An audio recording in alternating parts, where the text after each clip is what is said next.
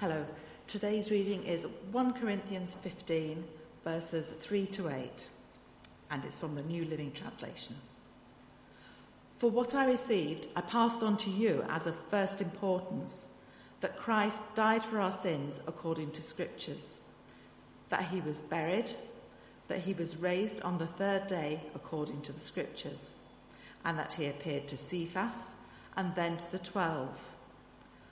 After that, he appeared to more than 500 of the brothers and sisters at the same time, most of all who are still living, though some have fallen asleep. Then he appeared to James, then to all the apostles, and last of all, he appeared to me also as to one abnormally born. Thanks be to God. Let's just pray. Lord, we thank you for the reality of your presence. We thank you, Lord Jesus. There isn't a tomb in Jerusalem with your name outside it.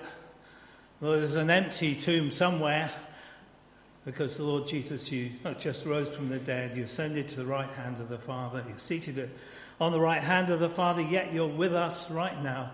And we just really pray as we look at your resurrection that, Lord, the power that raised Jesus from the dead, the Holy Spirit will just illuminate your word and our hearts, and that, Lord, we come to understand and rejoice even more in the fact that He is risen, risen indeed. So Dawn read from the new, no, I think it was NIV, I think you read, but the NLT, the New Living Translation words are up there. I was trying to get you uh, used to looking at the new NLT as we are moving as a church to using the New Living Translation in our services.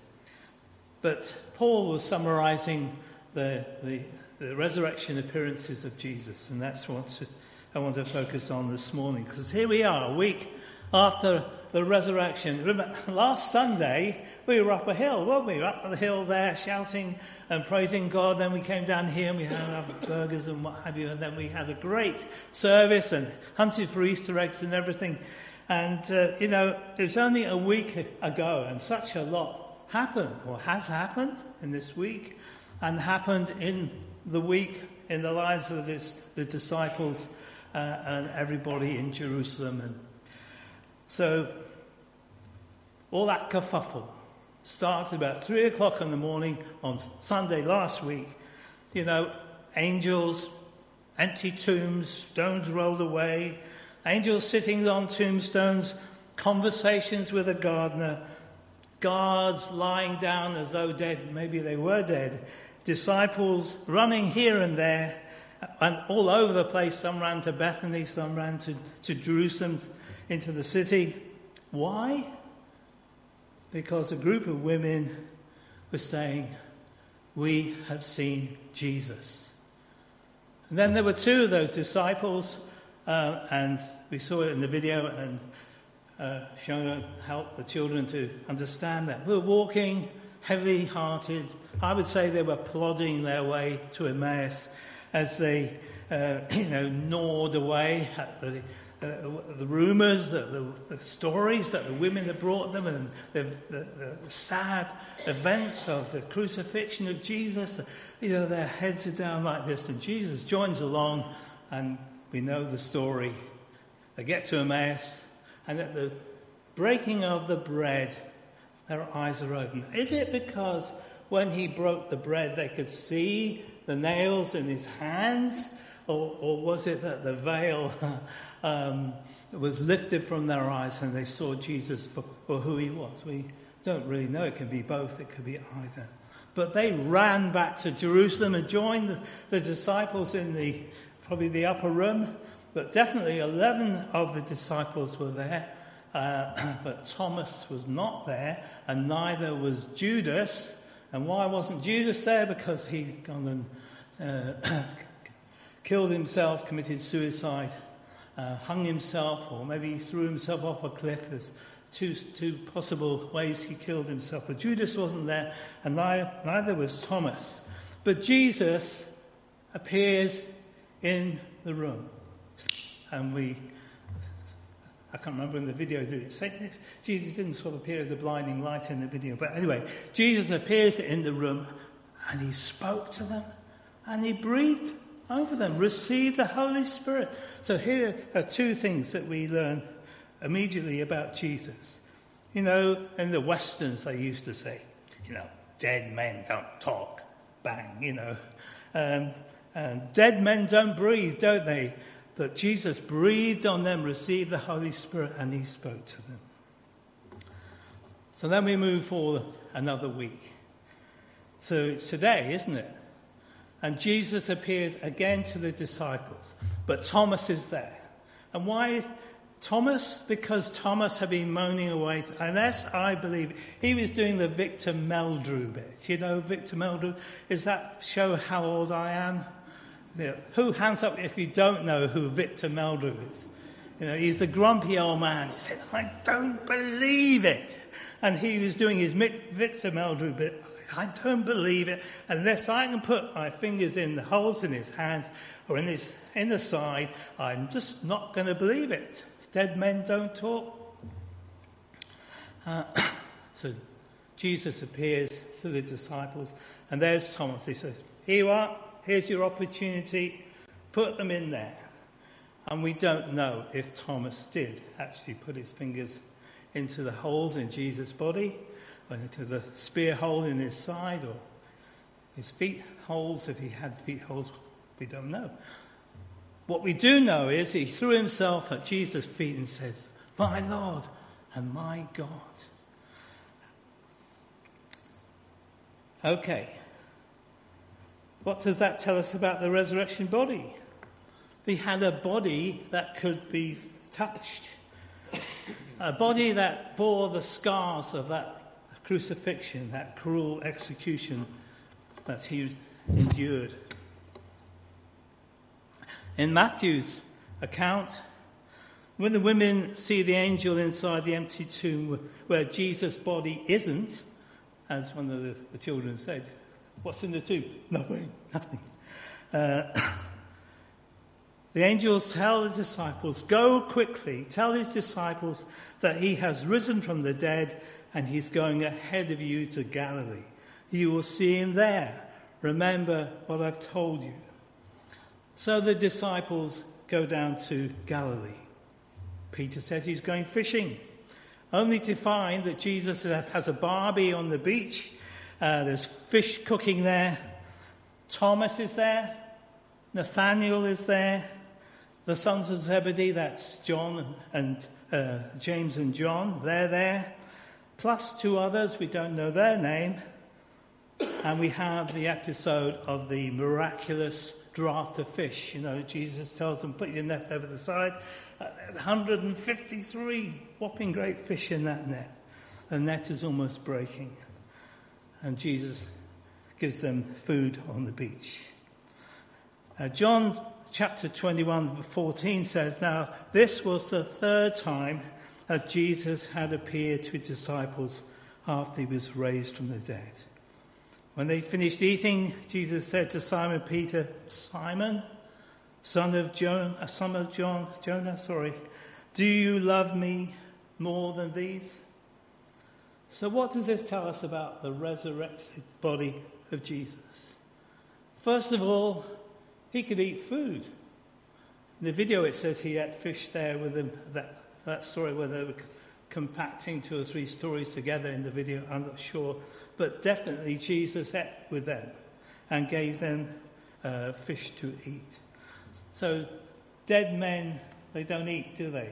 But living ones do. So he had a physical body.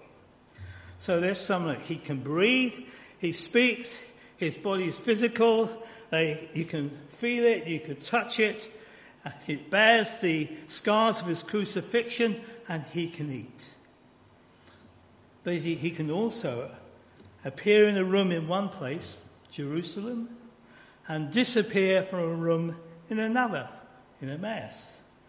He can hide his appearance from some disciples if he so chooses. So we've learnt things about the resurrection it. Jesus had a real body, but it was a different body. It was Obviously similar, similar enough for them to know who he was through his speaking and through touch and just, you know, the witness of a personality. It's Jesus. But he had different abilities. He could appear and disappear. And the thing is that, you know, because Jesus died on the cross, he promises that we will have a body like him. We will be like him. We will have new bodies. These old ones, I don't know who's going to hear, watch the, see what the, the Asher Medical Group have got to say for themselves on the 27th of April or not. But, you know, these old bodies of ours are falling apart, and some of us are nearer to dilapidation than others. But, you know, the fact is that these bodies are not built for eternity, they're built for 120 less years, 60 to 120, or even less. And is that the end? You know, when we die and go to the grave? No. No. If we trust in Jesus, then we will have the same bodies that he had. And that is going to be amazing. I don't know exactly what we're going to do with these new bodies. Um, if we can appear and disappear, if we can go to Mars without needing a, a spaceship to do it. uh, but certainly we can go to, we'll be in glory with Jesus where he is now. Jesus could come from glory to and go back uh, as, uh, as he wanted. So, Dawn read Paul's account, of Paul's summary of the resurrection appearances of Jesus. He's writing about 20 years after the event, about 53 AD. Jesus died 33 AD, so about 20 years on. So just going through the list that he puts there. Paul says he appeared to Peter. Tick, yes, great, we got that one. And then he appears to the 12 uh, the 12. Um, Judas was one of the 12, but he hung himself or fell off a cliff and broke his, his guts all spewed out. So that means 11. Where's, where's the 12th? Ah, of course, the, the replacement disciple. They, uh, in Acts chapter 1 and verses 12 following, the disciples are saying this is actually after the ascension that they need to have 12. Jesus wanted those 12 of us, we need someone to replace uh, Judas. Uh, so, therefore, it is necessary to choose one of the men who have been with us the whole time the Lord Jesus was living among us, beginning from John's baptism to the time when Jesus was taken up from us in the ascension. From, from one of these must become a witness with us of his resurrection. So it had to be someone who was there from the earliest days right through Jesus' ministry. He was one of the maybe not one of the inner core of the 12.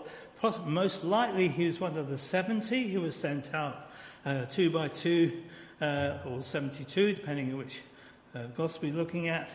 Uh, uh, some even say that those 70 went as far as uh, Iraq, Baghdad, and Nineveh, preaching the gospel. Uh, perhaps Matthias was one of those. But he was a follower of Jesus from the earliest days. And he was, must have been able to see Jesus at some point in his resurrected body. So let's just explore that. Because Paul says that at one occasion he appeared to more than 500 people. Now, what's the most likely place that that would happen? Would it happen in Jerusalem? No, Jesus has said, Go to Galilee and I'll go ahead before you. And there he was at the lakeside feeding them with fish and so on. And most likely, because Galilee, that area around the Sea of Galilee, was where Jesus did most of his early miracles and his teaching. And he fed the 5,000 on one occasion, fed the 4,000 on the second, two uh, big groups of people. That's 9,000, or maybe some came to both those uh, uh, uh events. That there's a whole core of believers in Jesus, followers of Jesus, ones who've experienced his ministry, maybe those who've been healed, those who've been to the synagogue, uh, and so on. And so it's most likely that the 500 or plus were there in Galilee. And if Matthias was there from the baptism of Jesus right through to the end, most likely he was a Galilean as well. So I believe Matthias was, was from that area. and he was most likely would have seen Jesus in his resurrected body uh, at that appearing of the 500, if he wasn't also in the upper room uh, where Jesus appeared on the first or second of his appearances. So, sorry, my pages. Going down the list, the 12. Matthias is one of the 12 from now on. James. He appeared to James. Which James is that? You know, there's, there's two or three James in the scriptures. There's James and John, sons of Zebedee. Well, that James, he got his head chopped off by Herod Agrippa the first. So, and that's Acts uh, 9, 10, Acts 10.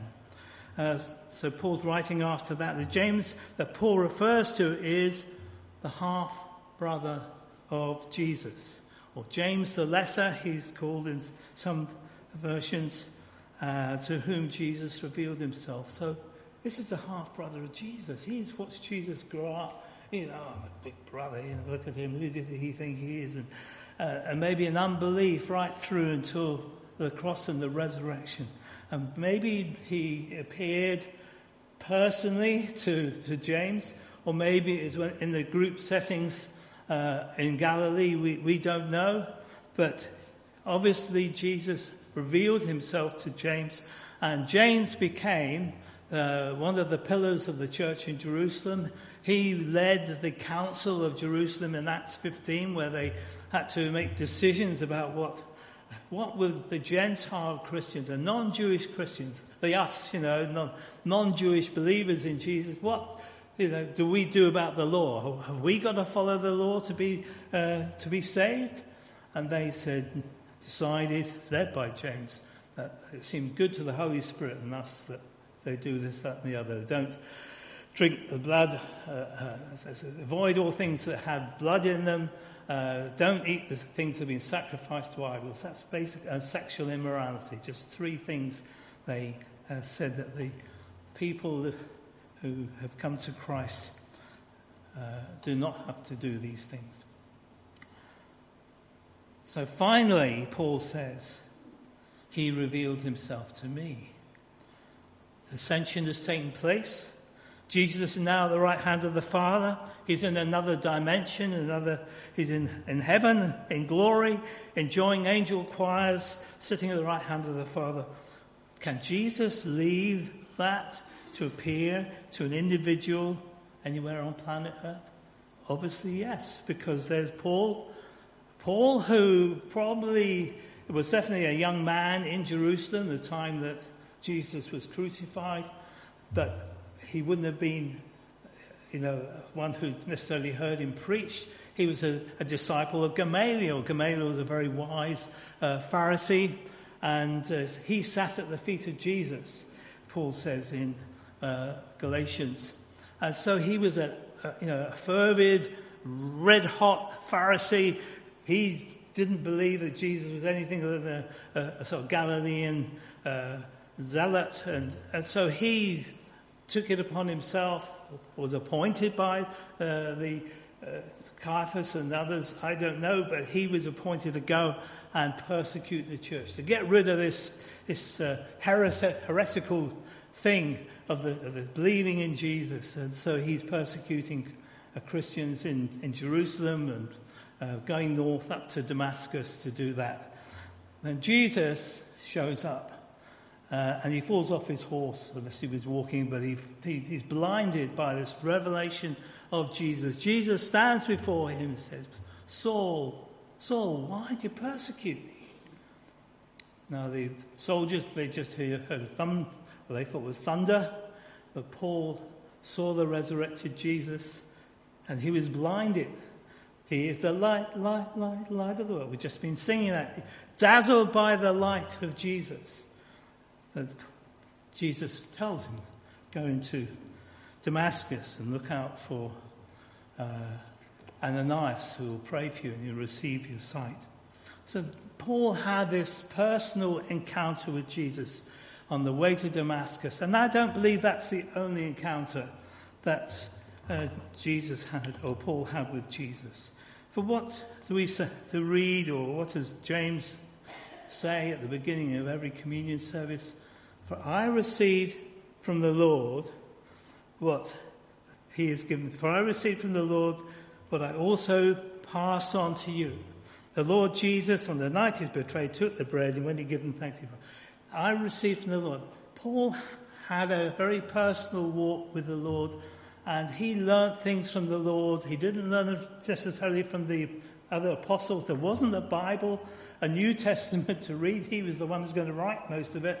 Um, it was through revelation, Jesus having a personal relationship with Jesus, that he uh, received the, a lot which, of what we read in our New Testament.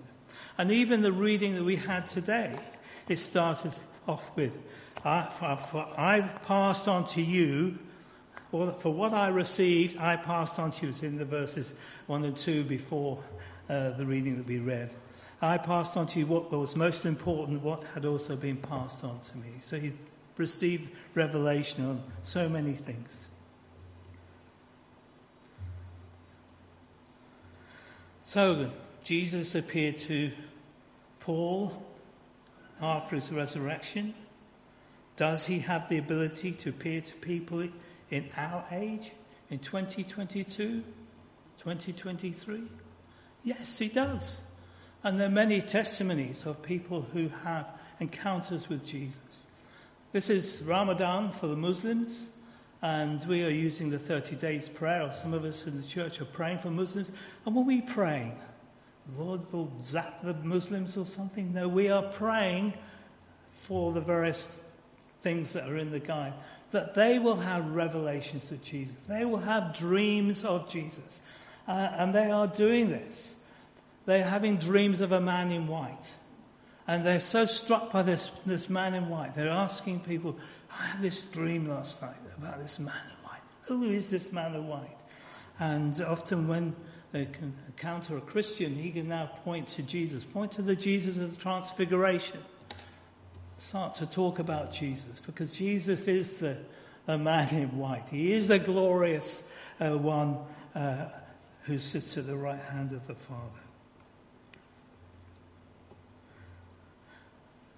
I, just a little bit of my personal testimony, I met a girl. I was in, in university in Plymouth and I was seeking after God and a woman came to me and said, Can I have a talk with you, Stephen? I said, Yes, okay. So we had a coffee in the refectory and she told me her story how she asked Jesus into her life in her home sitting in this, there's a settee, there's a tally, there's a fireplace, and so on. And Jesus appeared to her in her living room, in her home, and put out his arms to her like that.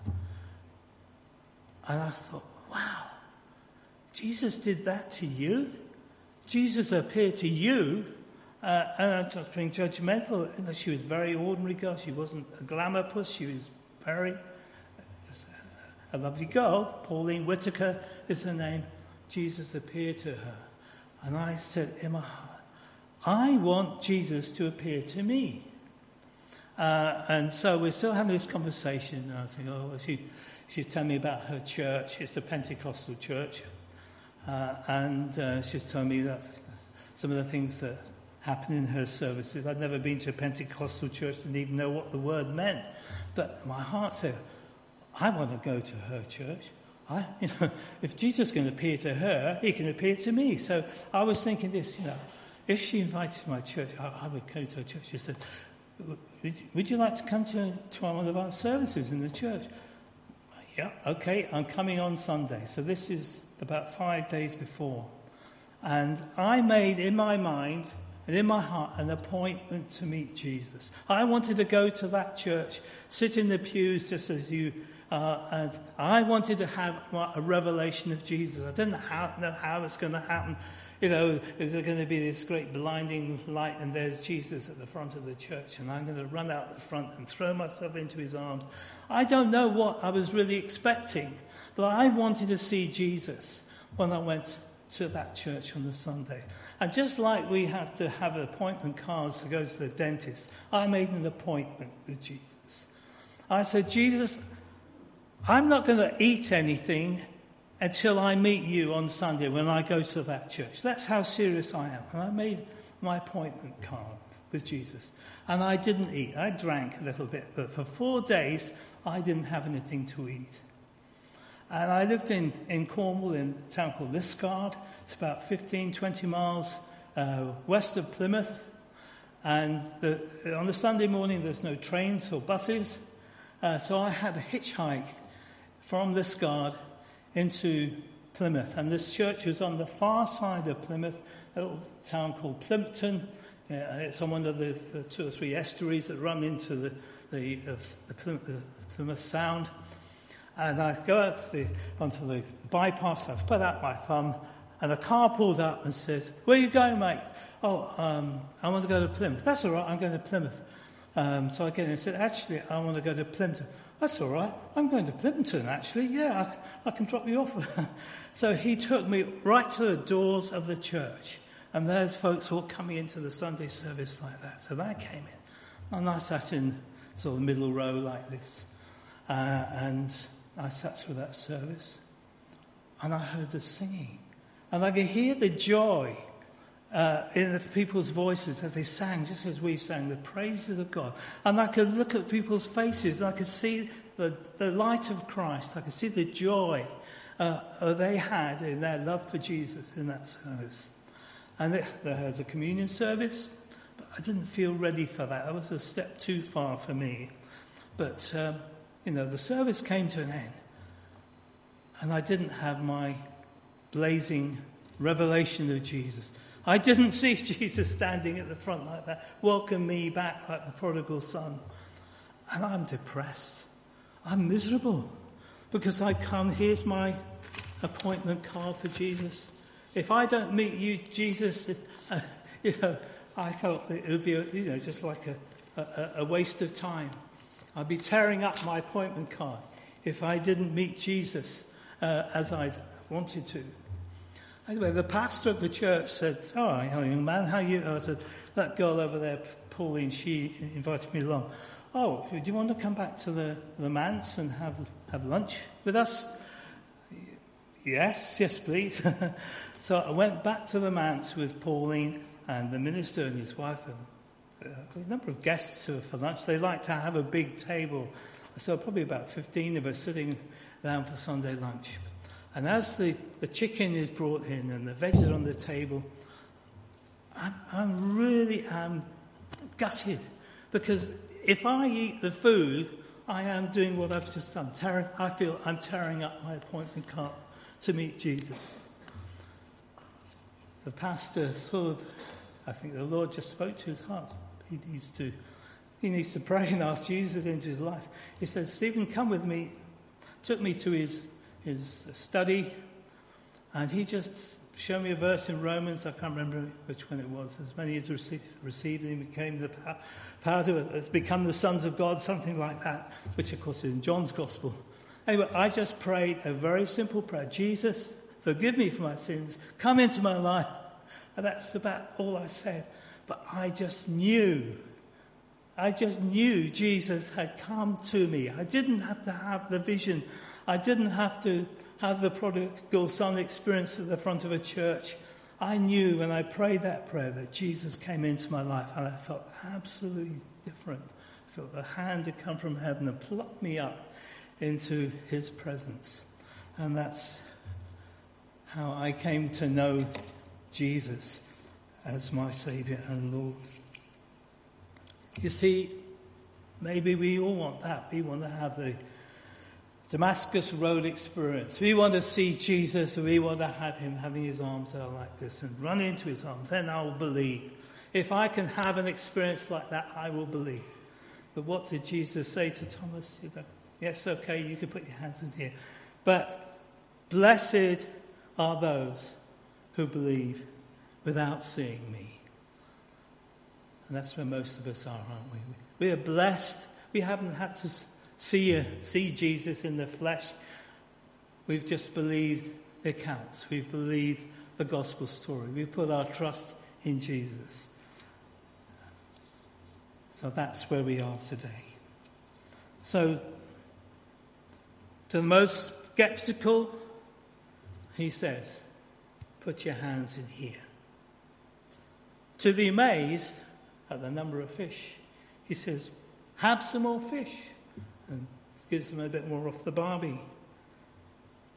To the guilty and grieving, like Peter, who had denied him three times, he says, Peter, do you love me?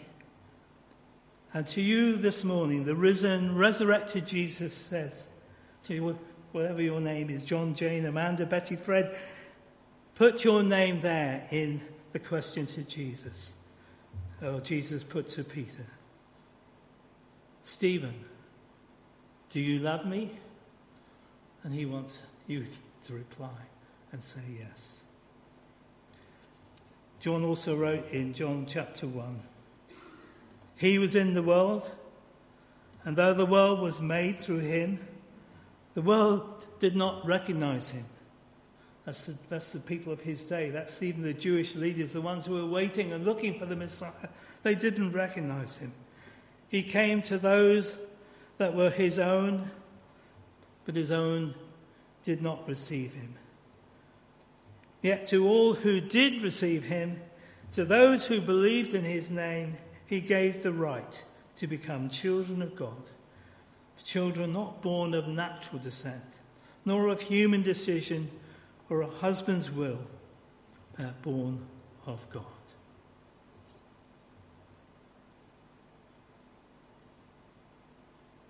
Let us pray. Lord Jesus, we thank you that you are risen, you are resurrected, and thank you, you come to us. You come to us in all sorts of different ways. Uh, the still small voice that uh, Paul reminded us in his opening prayer this morning. Lord, we just come to you just as we are. We can come no other way. And we say, when you say, Lord Jesus, do you love me? we want to say yes. So help us to say yes. If we've not said yes before, then help us to say yes today. Help us to walk in the reality that you are risen and you are the life and the life of the world. And Lord, as we surrender our lives to you, you fill us with the importance of being sons and daughters of the living God. So we just ask your grace and your blessing. Help us, each one of us, to follow you, be faithful disciples, followers of Jesus. We pray in your precious name. Amen.